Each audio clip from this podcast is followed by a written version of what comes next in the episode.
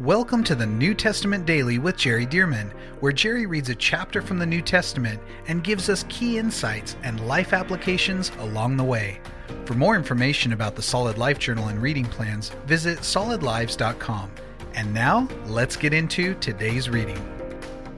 Okay, this is really a powerful chapter. It's one that's referred to a lot. I refer to it a lot. Many believers do. Thank God that uh, the Holy Spirit saw fit to include this in the Bible. But let's read it now. Ephesians chapter 6, from the New King James Version, the Apostle Paul writing, and he says this Children, obey your parents in the Lord, for this is right. Honor your father and mother, which is the first commandment with promise, that it may be well with you and that you may live long on the earth. Don't you love that God is talking to children? He doesn't only talk to adults, but he as it were, like Jesus took the children in his arms, God now here by the Holy Spirit through the Apostle Paul is talking to children, people who are still under the care of their parents, still living in their parents' home. And likely this is going to be talking about teenagers and below.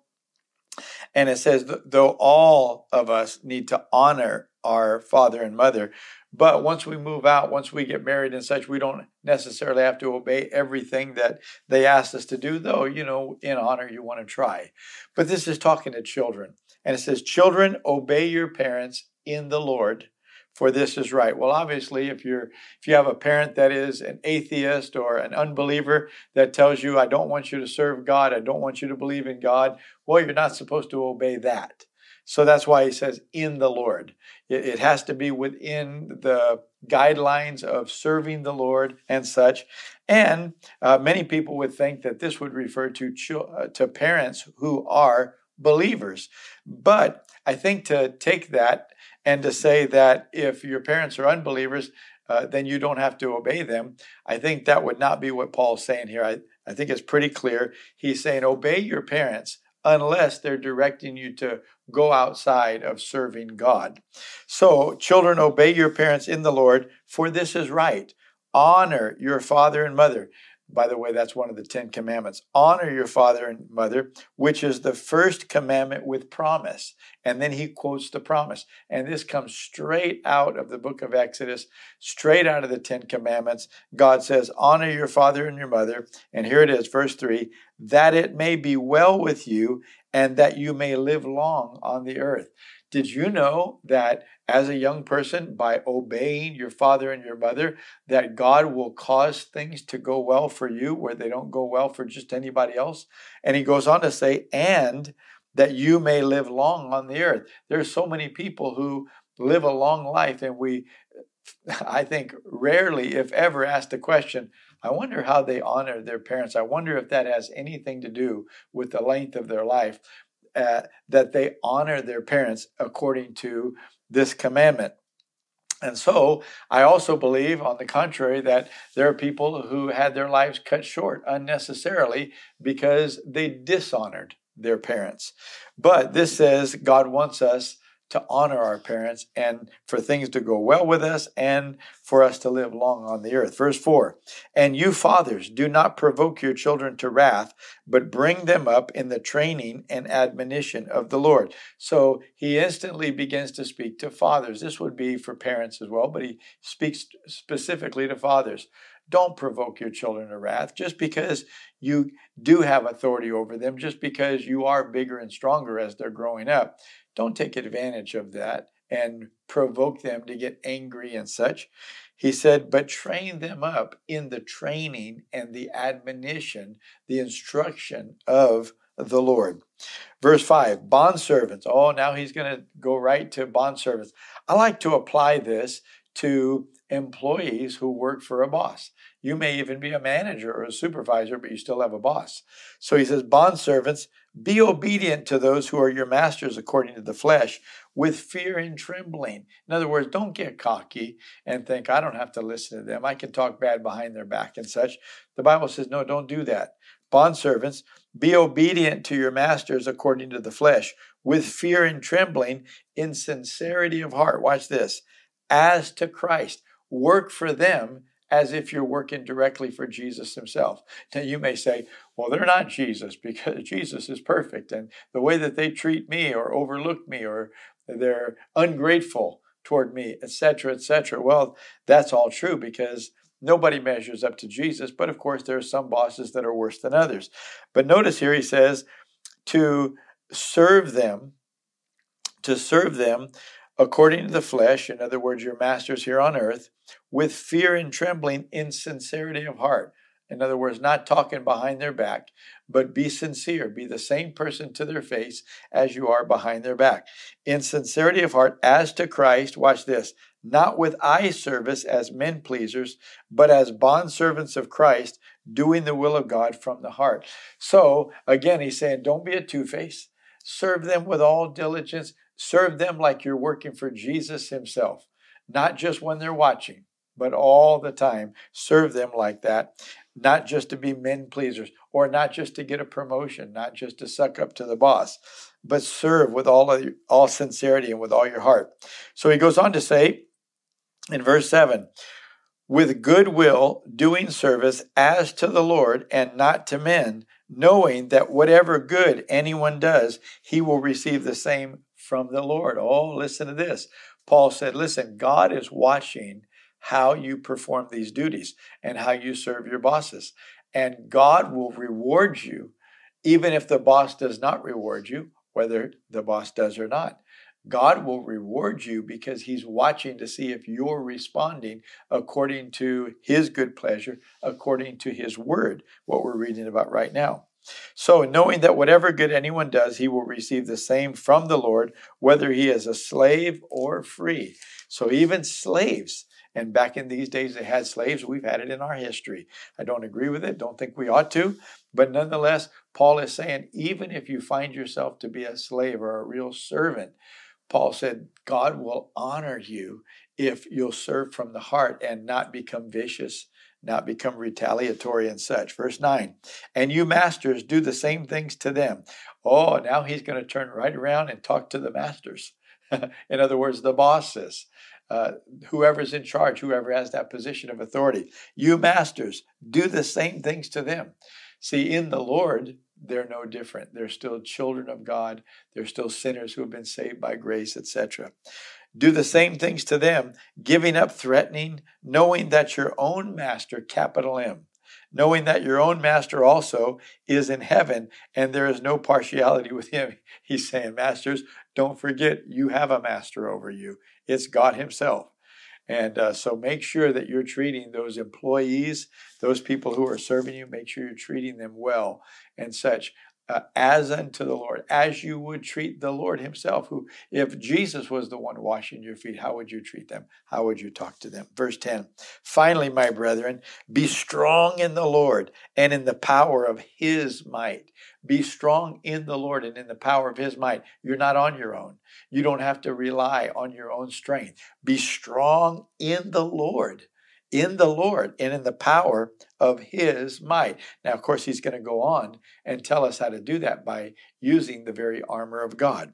So be strong in the Lord. Notice He says, be strong, not do you feel strong, but be strong. In other words, even when you feel weak, you can, by your faith, embrace the strength of God and you can be strong. You can muster that strength, not just in your willpower, no, not just psychologically, but in the Lord, the very strength, the very power of God. You have access to it. So, finally, my brethren, be strong in the Lord and in the power of his might. Put on the whole armor of God that you may be able to stand against the wiles of the devil. Notice we get to wear God's armor. Talk about the weapons of our warfare. We get to wear the very armor of God Almighty. I like what one uh, minister said. He said, You know, you put that helmet on and you flap that you know face mask down the devil can't even tell whether it's you or god and i thought that was i thought that was funny well whether that's true or not, there's something to the fact that this is not just armor created by God, but it's the very armor of God. Put on the armor of God. And I'll show you what that means in just a moment. Uh, he said, that you may be able to stand against the wiles of the devil. Notice, by wearing God's armor, employing, using God's armor, you can stand against every crafty scheme and attack of the devil. Thank God. I'll show you that again in just a minute, a moment. Verse 12. For we do not wrestle against flesh and blood, but against principalities, against powers, against the rulers of the darkness of this age, against spiritual hosts of wickedness in the heavenly places. What is that? He's giving four levels of demonic forces principalities, powers, rulers of the darkness of this age, and spiritual hosts of wickedness in the heavenly places.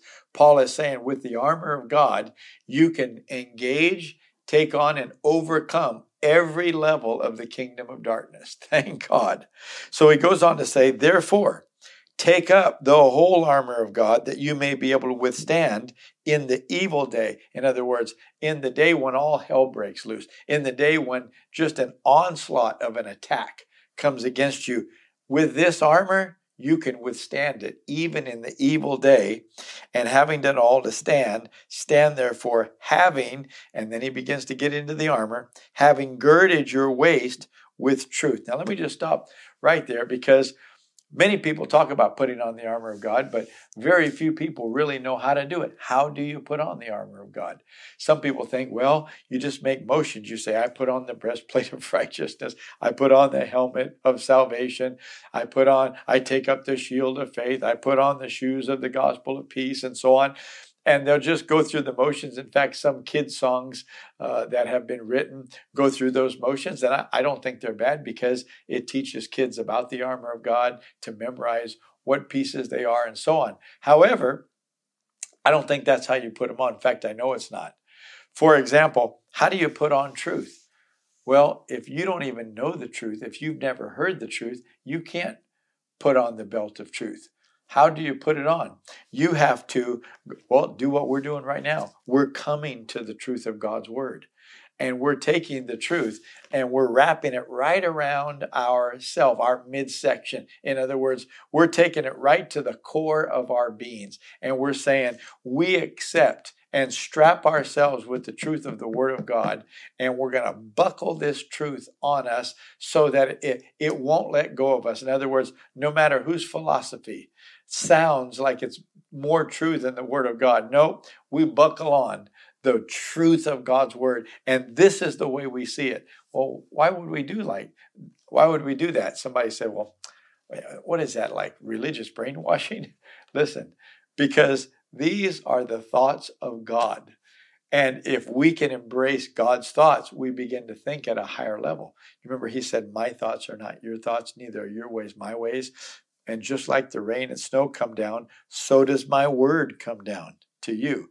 And what is he saying? He's saying the rain and snow cause crops to come up that feed you. He's saying, My word, when I send my word down to you, Isaiah 55 11, then my word causes your thoughts to grow up into becoming like God's thoughts. Thank God for His Word. See, so we need to put the belt of truth on by doing things like we're doing right now, coming to His Word and saying, This is the way it is. This is the way you do it. This is the way to think. Uh, this is the way children should obey their parents. This is the way that masters ought to treat their employees. This is the way that employees ought to treat their masters. See, this is what we're doing. We're putting on the belt of truth by acknowledging and buckling this Word on us so that we'll actually live within the confines of this word. Thank God. So he says once again, therefore take up the whole armor of God, verse 13, that you may be able to withstand in the evil day. Verse 14, stand therefore, having girded your waist with truth, having put on the breastplate of righteousness. The breastplate, well, it's not just making a motion like this. No, but I remember when I caught the message teaching uh, on the righteousness of God that if you're born again, you have been given the gift of righteousness and you have become the righteousness of God in Christ. As I meditated on that and declared it, 2 Corinthians 5:21, for God made Jesus who knew no sin to be sin for us, that we might become the righteousness of God in him. As I meditated and meditated and meditated, all of a sudden faith just flooded my heart that I really am the righteousness of God in Christ, even though I was still sinning in my flesh and struggling with bondage of sin. Oh, my spirit was righteous. And what happened was when that revelation of righteousness came as to who I was, Oh, it was like a breastplate that kept the enemy from condemning me, guilt tripping me, and driving me back into sin with that condemnation. See? So that's how it's a breastplate. Notice again, by receiving the truth. And so he goes on to say, uh, take up the whole armor of God that you may be able to withstand, uh, having your waist girded with truth, having put on the breastplate of righteousness, having shod your feet with the preparation of the gospel of peace shod your feet. That's that's getting ready. Preparation of the gospel of peace. That you prepare yourself to bring the gospel of peace to other people. And let me tell you, if you don't prepare yourself, often you'll get out there and then you'll just avoid it. You'll know the, the Lord's prompting you. You'll think about sharing with somebody and you don't do it because you're not prepared to do it. See, but if you'll prepare your heart even in the morning to say, Lord, I prepare myself right now. I prepare myself with the, the shoes of the gospel of peace to be able to be ready to minister to people. You'd be surprised what a difference that makes just by embracing that one truth. Above all, taking the shield of faith with which you will be able to quench all the fiery darts of the wicked one. Can you believe that? The shield of faith. Well, how does faith come? Romans 10 17. So then faith comes by hearing, and hearing by the word of God. So what we're doing right now is bringing faith. And the preaching and teaching of the word of God that we listen to brings faith to our heart. And that faith becomes a shield that quenches the fiery darts of doubt and attack that come against us all the time or the the fiery darts of uh, wrong thinking. You remember the Bible says in 2 Corinthians 10 4 that we need to cast down arguments, and 10 5, cast down those arguments. How do you do it? With your faith. When you hear the word of God, you believe. And then when something that uh, questions the promise of God or whether it will come to pass or the truth of God's word. You say, No, I don't agree with that. I the word of God says. See, and so you're quenching these fiery darts coming into your heart and into your mind. So it goes on to say, above all, taking the shield of faith with which you will be able, you will be able to quench all the fiery darts of the wicked one, and take up the helmet of salvation. Oh, this protects your mind the helmet of salvation, knowing you're saved. Praise God. The helmet of salvation and the sword of the Spirit. Here's a weapon. The sword of the Spirit, which is the word of God. The Greek word, word there is rhema. When you're speaking the word of God, when you're in prayer, or when you're just declaring God's word, you've got the sword of the Spirit speaking truth, speaking the promises of God. And so when you do that, it may not look in the natural with your physical eyes like any change is happening. But let me tell you, the Bible says, and take the sword of the Spirit. We could say it like this the sword of the Spirit realm. The weapon of the Spirit realm is declaring God's word. Well, from the beginning of time, God saw that it was dark and he spoke, let there be light. Bam, there was light. And to this day, when we speak God's word, we may not notice immediately in the natural realm a change, but in the spirit realm, let me tell you, God's word makes the difference. God's word uh, commands authority. And so it is the sword of the Spirit. That's why we need to speak these promises. Thank God. So take the sword of the Spirit, which is the word of God, praying. I like how those go together, which is the word of God, praying, praying, praying. We need to be praying, praying with all prayer uh, we could say it like this all kinds of prayer, intercessory prayer for other people, supplications and petitions, asking for things of God, praise and worship and thanksgiving to God. All these are types of prayer. So he says, praying with all prayer and supplication in the Spirit. In the Spirit. I think that's evident that he's saying in other languages, spiritual language. Pray in the Spirit, being watchful to this end with all perseverance and supplication for all the saints. Be praying for other people, not just for yourself. Be praying for other people, needs that other saints have and people have. People that are being persecuted around the world and such. And for me, Paul says, and pray for me that utterance may be given, that I may open my mouth boldly to make known the mystery of the gospel, for which I am an ambassador in chains. See, we mentioned this before, but he's actually in prison while he's writing this. For which I am an ambassador in chains, that in it I may speak boldly as I ought to speak. He said, Pray for me that I will open my mouth and speak and teach and preach the word of God boldly the way that I ought to and not be intimidated by the prison that I'm in or the chains that I'm locked by. Verse 21 But that you also may know my affairs and how I am doing, Tychicus, a beloved brother and faithful minister in the Lord, will make all things known to you, whom I have sent to you for this very purpose, that you may know our affairs and that he may comfort your hearts peace to the brethren, and love with faith from God the Father and the Lord Jesus Christ. Grace be with you all. Excuse me, grace be with all those who love our Lord Jesus Christ in sincerity. Wow, in sincerity. Grace be with all those who love our Lord Jesus Christ in sincerity. Amen. Not just who say they do, but who really do love the Lord Jesus Christ. Well, that's Ephesians chapter 6. What a powerful chapter. There's so much to study there. Thank you for joining us for the New Testament Daily with Jerry Dirmann. And thank you to those of you who have partnered with Solid Lives to help get this daily podcast and other resources like it to thousands of people around the world. If you would like to partner with Solid Lives, visit solidlives.com/give. To find out more about the ministry of Solid Lives, how you can be a part of this church planting and disciple making movement, or for more great teachings and resources by Jerry, visit solidlives.com. We also want to invite you to check out Jerry's other podcast called The Jerry Dirmann Podcast. Here, Jerry shares with us at least weekly from God's Word, challenging us and equipping us to fulfill the amazing plan that God has for our lives. You can find links to this podcast as well as Jerry's YouTube channel online at solidlives.com.